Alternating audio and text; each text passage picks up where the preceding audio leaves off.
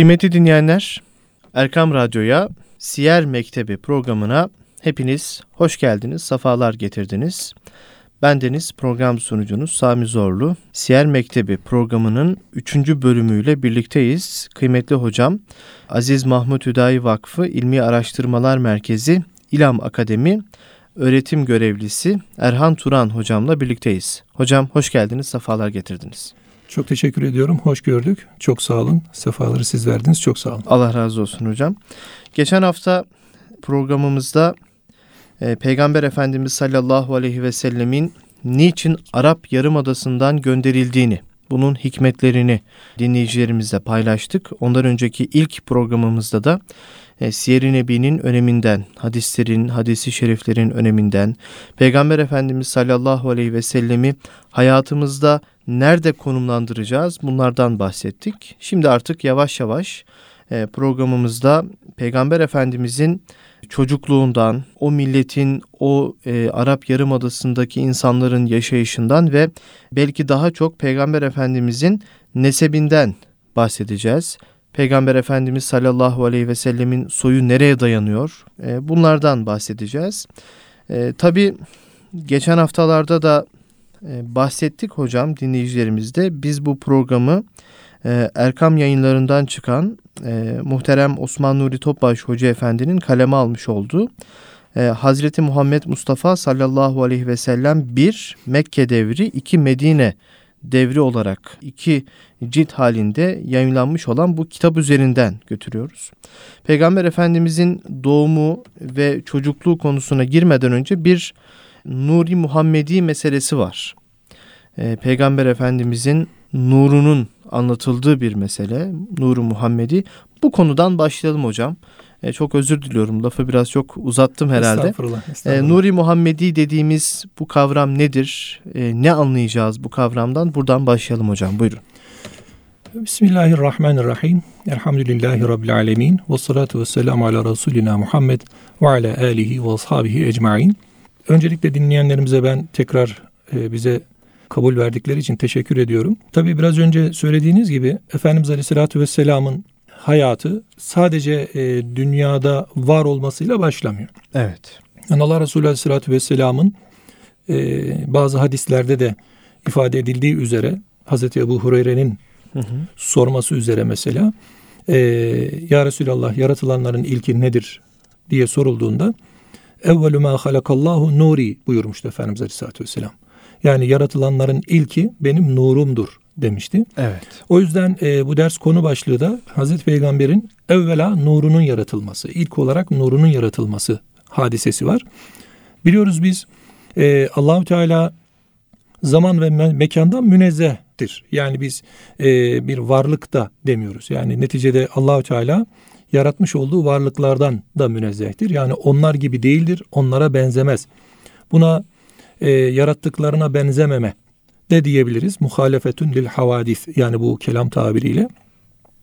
Zamandan ve mekandan münezzeh yalnız Allah var. Hı hı. E, Allahü Teala e, tabi bu muradı ilahi Allahü Teala'nın kendi e, isteği ve talebi. Bunun ne olduğunu e, ancak tartışıyorlar. Yani bununla alakalı şudur deme hakkına sahip değiliz. Yani Allahü Teala Kur'an-ı Kerim'de bize yaratmanın başlangıcını ibadet olarak taabbut dediğimiz ibadet etme olarak ve ma halaktul cinne vel inse illa liyabudun haliyle bize Kur'an'da böyle tarif ediyor. Yani bundan gerisi, bundan öncesi bize çok fazla e, izah edilmiyor, verilmiyor. Evet. Verilse de çok az biliyoruz. İşte malum e, bazı e, kaynaklarımız işte e, Mevahibül Ledünniye gibi bazı eserler onlar bize anlatmaya çalışıyorlar.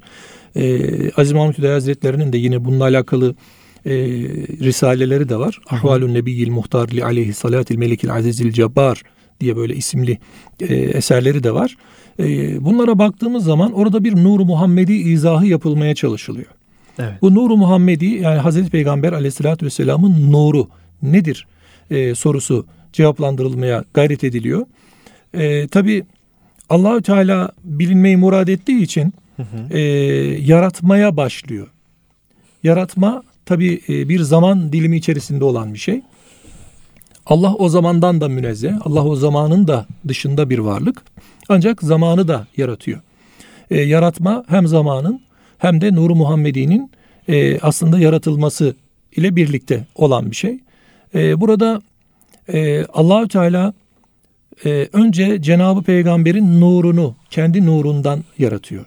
Yani evet. kendi nurundan bir al bir nur alıp o nurdan bir nur yaratıyor. O nur da Hazreti Peygamber'in nuru olarak karşımıza çıkıyor. Evet. Bu e, Allahü Teala'nın ey Habibim sen olmasaydın alemleri yaratmazdım dediği değil mi hocam bu? Evet. Sonra Cenab-ı Hak buraya tevessül ediyor. Yani kendisince hmm.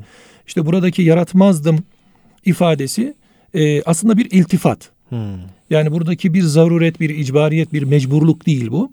Oradaki iltifat yani Allah Resulü Aleyhisselatü Vesselam'ın nurunu yarattı. Hı hı. O nuru Cenab-ı Allah kendi muhabbetiyle yarattı. Yani kendi muhabbet ettiği için, kendi onu sevdiği için onu o olarak yarattı. Ve e, ardından ona e, o muhabbetiyle e, bir vesile kıldı. Ve e, ona vesileten, ona hürmeten, ona muhabbetiyle de artık varlıkları yaratmaya başladı. Böylece baktığımız zaman biz e, Allahü Teala'nın önce zat-ı uluhiyetinin yani kendisinin sadece var olduğunu görüyoruz. Daha sonra Cenab-ı Allah e, kendi varlığından Hazreti Peygamber'in nuraniyetini, nurunu yani bu tabi nur dediğimiz e, bir cisim değil. Bu elle tutulan, gözle görülen ya da tabi göz derken ya da elle tutma derken e, dünyevi anlamda bir cisim manasında değil. Yani buradaki bir cismanilik değil bu. Dünyadan uzak, beri olan bir şey bu. Evet. Bununla alakalı, bunun hani muhtevasıyla alakalı çok fazla da bilgiye sahip değiliz açıkçası. Buradan baktığımız zaman Allahü Teala Hazreti Peygamber'in e, önce nur halinde e, yaratmasını yaptı. Ardından da daha sonraki dönemlerde tabi Hazreti Peygamber yaratıldığı zaman Efendimizin ifadesiyle yine e, ene nebiyyun ve ademu beynel ma'i ve tîn diye geçen ene nebiyyun ve ademu beynel ma'i ve tîn diye geçen ve ruhi vel ceset diye geçen iki ayrı rivayet var böyle. Yani Adem ruh ile ceset arasındayken ben nebi idim buyuruyor Peygamberimiz Aleyhisselatü Vesselam. Yani bu Tirmizi rivayetidir. Ee, Hazreti Peygamber e, cismaniyetini yaratılmadan önceki nuraniyeti, nur hali, beden, et, kemik olmadan önceki hali, yani Cenab-ı Allah indinde ilk yaratılan hali, baktığımız zaman e, aynı zamanda bir peygamberlik, nebilik tayini olma hali. Yani Allah Celle Celaluhu onu nur olarak yaratınca onu nebi de kılmış aynı zamanda. Hı hı. Ayet-i kerimedeki ve işte beynahum denilen hal burası. Yani onu tercih ettik. Onu seçtik anlamında. Burada tabi iltifatı ilahi dediğimiz allah Teala'nın e, Hazreti Peygamber'e iltifatı söz konusudur. Yani bu e, tartışılmaz. Bunun da niyesi ya da nedenliği çok fazla sorgulanmaz. E, buradaki Nur Muhammed'i Cenab-ı Hakk'ın Allah Allah Resulü adına yaratmış olduğu bir ruhaniyet, bir nuraniyet evet. de diyebiliriz. Böyle bir yaratılış söz konusu. Sonrasında e, tabi biz e, ikinci periyotta yani birinci mesele Hazreti Peygamber'in nuraniyetinin yaratılmasıydı. Hı hı. İkinci mesele de Allahü Teala'nın Hazreti Peygamber Aleyhisselatü vesselam'ı cismani aleme yani dünya alemine göndermesi hadisesi var. O da malumumuz işte Mekke'de 571 12 Rabiül Evvel pazartesi sabaha karşı olan e, annesinden dünyaya gelme hali. Bunu konuşacağız. Bu ayrı bir konu olarak gelecek bize. E, yalnız burada dikkat etmek e, gereken bir şey var. Allahü Teala bu biraz önce işte e, bu çokça kullanılır işte şayet sen olmasaydın tenkit de edilir bazı e, alimler tarafından özellikle hadis alimleri tarafından tenkit de edilir bazen. Ancak e, biz rivayet kitaplarımıza baktığımızda bu ifadenin mesela hakim müstedrekinde var olduğunu görüyoruz. Ya da o da sahih bir kaynaktır çünkü.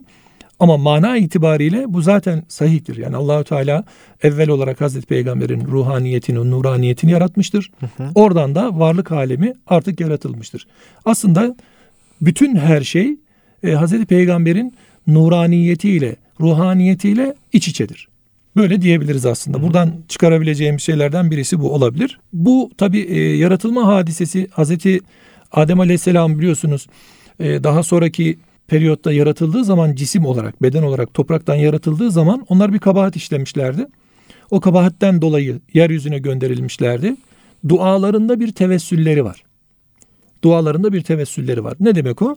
Yani e, Hazreti Adem Aleyhisselam Allah'a kendi yapmış olduğu e, kabahati, zelleyi affettirmek için zelle biliyorsunuz peygamberler e, tarafından böyle işlenmiş olan kabahat de denmeyecek küçük, masum e, suçlar diyebiliriz aslında. Çok suç ifadesi de oturmaz ama kabahatler diyebiliriz yine. Evet. E, bu zelleyi işledikten sonra e, Cenab-ı Hakk'a tövbe etmişti. Tövbe ederken de Hazreti Peygamber Efendimiz Aleyhisselatü Vesselam'ın e, ruhaniyetine, nuraniyetine tevessül etmişti. Ya Rabbi onun hürmetine, hürmetine. demişti. Hmm. Bu buradan da anlıyoruz ki e, Cenab-ı Allah zaten ona hürmet ederek alemleri yaratmıştı. Önce kendisi nuraniyetini yaratmıştı. Sonra nuraniyetine hürmetle alemleri yaratmıştı. O alemlerden bir varlık Hazreti Adem Aleyhisselam. O da e, geldiği yere tevessül ederek bir e, dönüş yapmıştı ve bu duasıyla da Hazreti Hava validemizle bugünkü Kabe'nin olduğu yerde buluşmuşlardı. Buluştular. Peygamber Efendimizin Adem ruhla ceset arasındayken ben nebiydim diye bir hadisi şerifi de var. Heh. Bunu da izah etmiş oluyor zaten. Tabii. Bu e, bunu biraz önce de söyledik. O e, ve ene nebiyyun ve Adem'u beynel ma'i ve tin ve Adem'u beynel ruhi vel ceset iki ayrı rivayet var. Hı hı. E, ben Adem ruh ile ceset arasındayken, suyla toprak arasındayken peygamberdim buyuruyor Peygamberimiz Aleyhisselatü Vesselam. Neden? Çünkü tabi bu soruyu Hazreti Ebu Hureyre soruyor. Ebu Hureyre Efendimiz'e Efendimiz hmm. e, bunu da senden başkası merak etmezdi. Seni ilmi olan iştiyakını biliyorum diye cevap veriyor. E, bu haliyle baktığımızda e, aslında bir derin mana içeriyor bu. Peygamberimizin peygamberliği Cenab-ı Hakk'ın ilk yaratmasıyla kendisine verilen bir kimlik aslında. Evet. Bu da onu gösteriyor açık bir şekilde. Oraya da hürmeten ve iltifatla. O zaman şöyle de diyebiliriz. Ee, ruhaniyeti ile düşündüğümüzde peygamberlerin ilki Allah Resulü Aleyhisselatü Vesselam. Ve yeryüzünden evet. en son gönderilen peygamber kimdir sorusuyla düşünürsek o da Hazreti Peygamber Aleyhisselatü Vesselam. Yani ruhaniyeti nebinin yani Hazreti Peygamber Aleyhisselatü Vesselam ruhaniyetinin, ruhunun, e, nuraniyetinin yani nurunun e, cesede, bedene, ete, kemiğe bürünen ve dünyada son bulan haline kadar o ikisi arasında geçen sürecin ilk ve son peygamberi Efendimiz Aleyhisselatü Vesselam diyebiliriz aslında. Evet. Böyle bir e, bereket e, nail etmiş Cenab-ı Allah. Tabii şunu gözden kaçırmamak lazım. Buradaki tevessül bir zaruret değil. Buradaki tevessül bir icbariyet, bir mecburiyet değil. Buradaki tevessül iltifattır. Yani Allahü Teala'nın yaratmış olduğu varlığa olan iltifatıdır. Bu iltifatın aynısı eşrefi mahlukat denen insana da vardır. Yani Hazreti Peygamber'den hareketle biz e, ayrıyeten yine bir iltifat alıyoruz Allahü Teala'dan.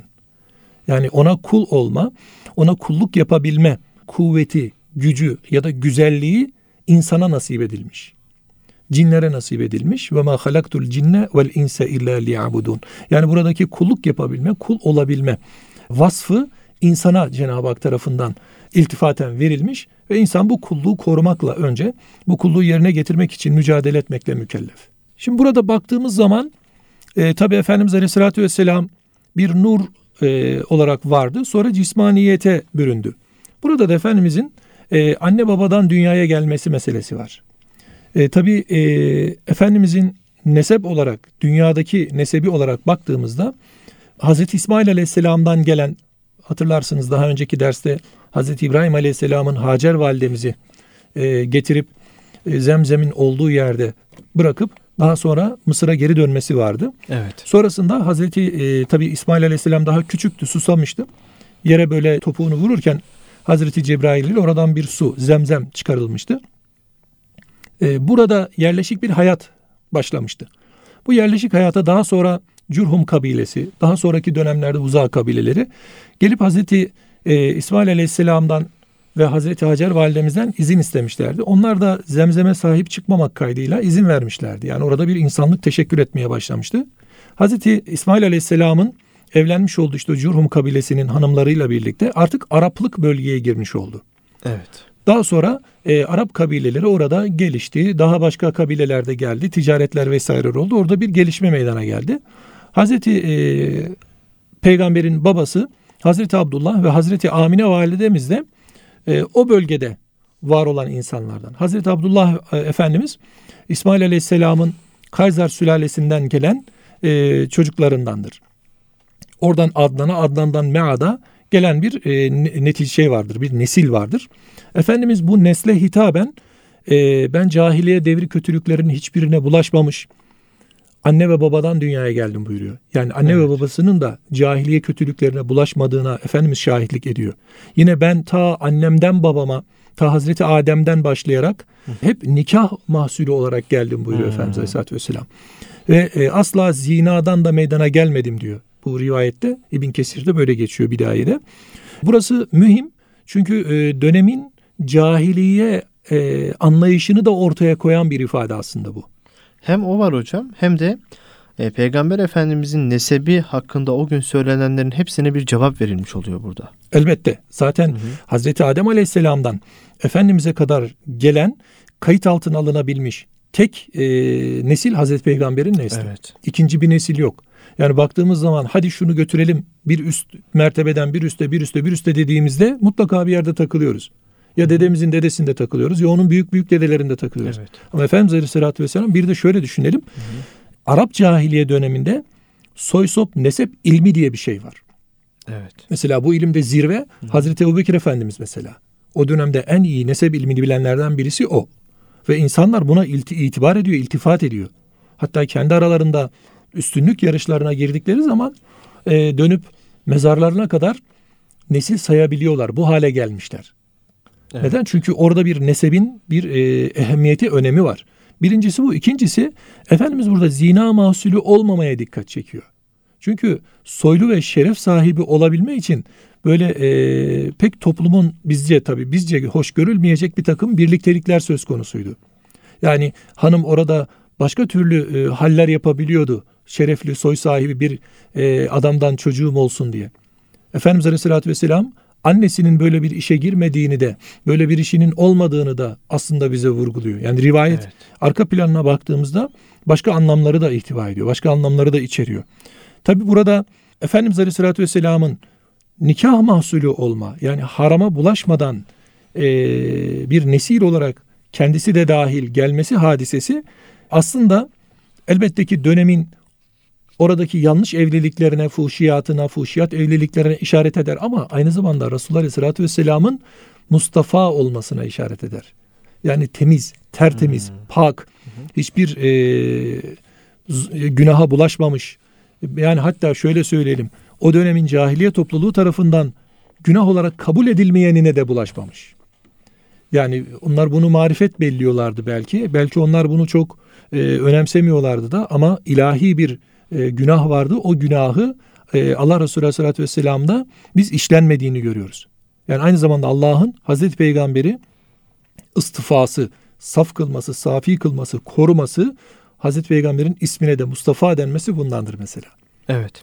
Ee, bir de şunu diyebilir miyiz hocam? Siz anlatırken aklıma geldi.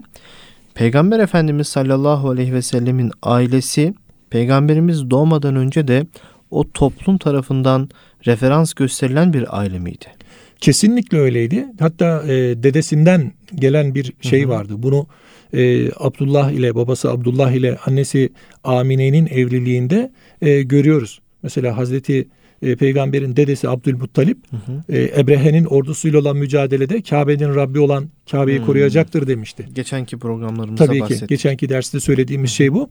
E, bir diğeri de e, mesela Zemzem kaybolmuştu. Zemzem kaybolmuştu. Üzeri kapanmıştı kumlarla. Abdülmuttalip bir kere Kabe'nin e, Hecir tarafında böyle uykudayken kendisine rüyasında zemzemi çıkarması bildirildi. Hı hı. Yani onların da böyle bir nuraniyeti, Hazreti Peygamber'in nuraniyeti nesilen gelmiş. Hatta bazı yerlerde şu yazar. Hazreti Amine validemiz, Hazreti Peygamber'in annesi Amine validemiz e, Abdullah da babası Abdullah da Efendimizin babası Abdullah da bu nuraniyeti fark etmişti denir. O yüzden bazı e, kendisine gelen çünkü o da soy e, ve şeref sahibi bir hanımefendiydi. Hı hı. Kendisine başka evlilik teklifleri de geliyordu. Abdullah'a evlilik teklifi geldiği zaman Abdullah'tan gelen teklif hemen kabul etti. Çünkü e, o Hazreti Peygamber'in babasında zaten bir o e, nesep olarak bir korunmuşluk vardı. Allahü Teala onlara ayrı bir iltifat etmişti. Bir de kendisi de bunun fark edecek derecede kaliteliydi. Çünkü e, Hazreti Peygamber'e hamile kaldığı dönemde kendisine rüyasında şerefli bir çocuk dünyaya getireceği hatta adını da Muhammed olarak koyacağı bildirilmişti. Yani bir nevi bu ilahi bir haberdir aslında. Hazreti e, Amine validemizin de böyle bir temiz tarafı vardır. Hı hı. Hazreti Abdullah Efendimizin de böyle temiz bir tarafı vardır. Abdülmuttalip o rüyayı gördükten sonra Ya Rabbi dedi tabii kendisi çıkarmaya niyet etti zemzemi yerinden tekrar e, ifşa edelim diye düşündü. Ancak itiraz etti Mekke. Yani e, sen bunu yapamazsın diye. O da adak adadı. Dedi ki ya Rabbi dedi eğer bana on evlat verirsen ben inşallah bu girişimde bulunacağım ve bu işi halledeceğim diye. Niye on evlat? Çünkü bir çokluk ifade ediyor. Çokluk ifade ediyor. Bir güç ifade ediyor. Hmm. On erkek evlat bir güçtür onlara göre. Ve böyle olduğu zaman onlarla birlikte güç kazanacak ve vaadi yerine getirecek. Böyle bir adağı vardı Hazreti Peygamber'in dedesi Abdülmuttalib'in. Tabi Allahü Teala o ada adadı ama e, henüz daha on evlada tamamlanmadan ona suyu çıkarmayı nasip etti. Tabi bu sefer de ada hatırlatıldı. Yine tabi bakın şimdi bu ilahi anlamda bir e, tabiri caizse kalite olduğunu gösteriyor. Yani onların da böyle bir Allah'tan gelen bir kontrol ya yani Cenab-ı Hakk'a olan bir haniflik diyelim onun adına. adına. Haniflik var. Yani o, o dönemde e, sahip olunan bir hanif Hazreti İbrahim Aleyhisselam'dan sirayet eden gelen hı hı. o dönem coğrafyasına hakim olmuş hanif bir tevhid anlayışı var. O tevhid anlayışı her ne kadar bazılarına bozulmuş da olsa işte e, böyle olumlu ve güzel yanları da kalmış. Abdülmuttalip de onlardan bir tanesi. Onda kalmış. İşte Kabe'nin Rabbi dedirten o. Ya Rabbi eğer suyu çıkarabilirsem on evlat verirsen çıkarırsam birini sana kurban olarak adayacağım demesi de odur mesela. Buradan baktığımızda çıkardı. Rüyası hatırlatıldı kendisine. Rüyada adağı hatırlatıldı kendisine. Ee, tabii en kıymetli olanı Abdullah'tı. Abdullah yani Hazreti Peygamber'in babasıydı. Onu kurban etmek istedi. Mekkeliler itiraz ettiler tekrar. Çünkü böyle bir adet başlatılacak olursa, çünkü etkin bir insan, e, Kureyş olarak e, önde gelen bir ekip, bunların e, başlarında Kureyş'in başında Abdülmuttalip var ve onun yapmış olduğu sonraki nesillere örnek olarak gelecek. Belki sünnet olacak. O yüzden de Mekke itiraz ediyor. Diyorlar ki sen böyle yapacak olursan o zaman biz erkek evlatlarımızın birini kurban etmekle mükellef olacağız. Evet. E çözüm nedir? Çözüm e, bu adağınla ilgili e, bilenlere sonra soralım nasıl olur bu iş? Bunun yolunu bulalım. Buluyorlar da e, kura çekiyorlar. Hazreti e, peygamberin dedesi Abd Abdülmuttalip 10-10 artırarak deve koyuyor bir tarafa. Bir tarafta da Abdullah'ın canını koyuyor. 10 deve artırıyor, kurayı çekiyor. Abdullah'a çıkıyor kesilmesi için. 10 deve artırıyor 20 oluyor. 10 deve artırıyor 30, 50, 100 oluyor. 100 olunca kura develere çıkıyor. Bir daha çekiyorlar tekrar develere çıkıyor. Bir daha çekiyor tekrar develere çıkıyor. Hmm. Ardından bir canın diyeti 100 deve. Hala mesela İslam hukukunda bu kullanılıyor. Bir canın diyeti 100 deve. Bu haliyle Hazreti Abdullah e, kurban olmaktan kurtarılmış oluyor. Hazreti Peygamber Aleyhisselatü Vesselam bu olaya iltifaten İbnü, ene İbnü Zebihayn buyuruyor. Ene İbnü Zebihayn yani ben iki kurbanlığın oğluyum buyuruyor. Bunlardan e, bu kurbanlıklardan birisi Hazreti İsmail Aleyhisselam. Hı hı. Hazreti İbrahim Aleyhisselam onu kurban etmek üzere götürmüştü. Allah ona ikram ve iltifat etmiş ve onu kurtarmıştı. Sonrasında e, Hazreti e, peygamberin babası Abdullah'a böyle bir hadise yaşatıldı ve bu hadisede de yine kendisi yüz deve karşılığında kurban olarak kurtarılmış oldu. Evet. Peygamber Efendimizin nesebinin bu kadar temiz olması e, aslında bir bakıma işte Haniflik dininin de o süre zarfı içerisinde yaşanıyor olması İslam dinine bir temel oluşturmuş da diyebiliriz hocam değil mi? Peygamber Efendimizin o nesebinin temiz olması bir e, inşaat süreci diyebilir miyiz? Bir temel oluşturmuş diyebilir Şimdi, miyiz? Şimdi e, buradaki temel İslam dini olarak değil de tevhid olarak adlandırılırsa hmm. daha münasip olur. Çünkü e, İslam dini olarak e, amentüde yani iman esaslarından sonraki meseledir. Yani biliyorsunuz Cibril hadisinde e, evvela İslam iman nedir diye sorulur. Mel iman ya Resulallah diye Cibril aleyhisselam sorar Hazreti Peygamber. Sonra mel İslamu diye sorar. İmanla İslam burada ayrı ayrı kategoride oturuyor. Ancak tabi geniş anlamda bakarsak tabi o da ona bir e, şeydir. E, bir altyapıdır. Çünkü e, ayeti kerimede mekane İbrahim Yahudiyen ve la Nasraniyen diye geçer. Velakin kana hanifen Müslümen diye geçer. Yani o da aslında bir İslam'a altyapı oluşturur. Ama Resulullah Aleyhisselatü Vesselam'ın e, orada şeriat adına ya da din adına yazılı herhangi bir belge olmaması, Bunun sadece bir yaşanan kültür ya da kültürden birkaç nebze olarak kalmış olmasıyla tanışmışlığı var. Hmm. Yoksa bir altyapı oluşturma e, işte Kur'an'ın altyapısı, vahyin altyapısı ya da İslam'ın imanın altyapısı şeklinde değil. Çünkü o zamanın cahiliye topluluğuna baktığımızda e, bunları göremiyoruz maalesef. Böyle bir şey yok.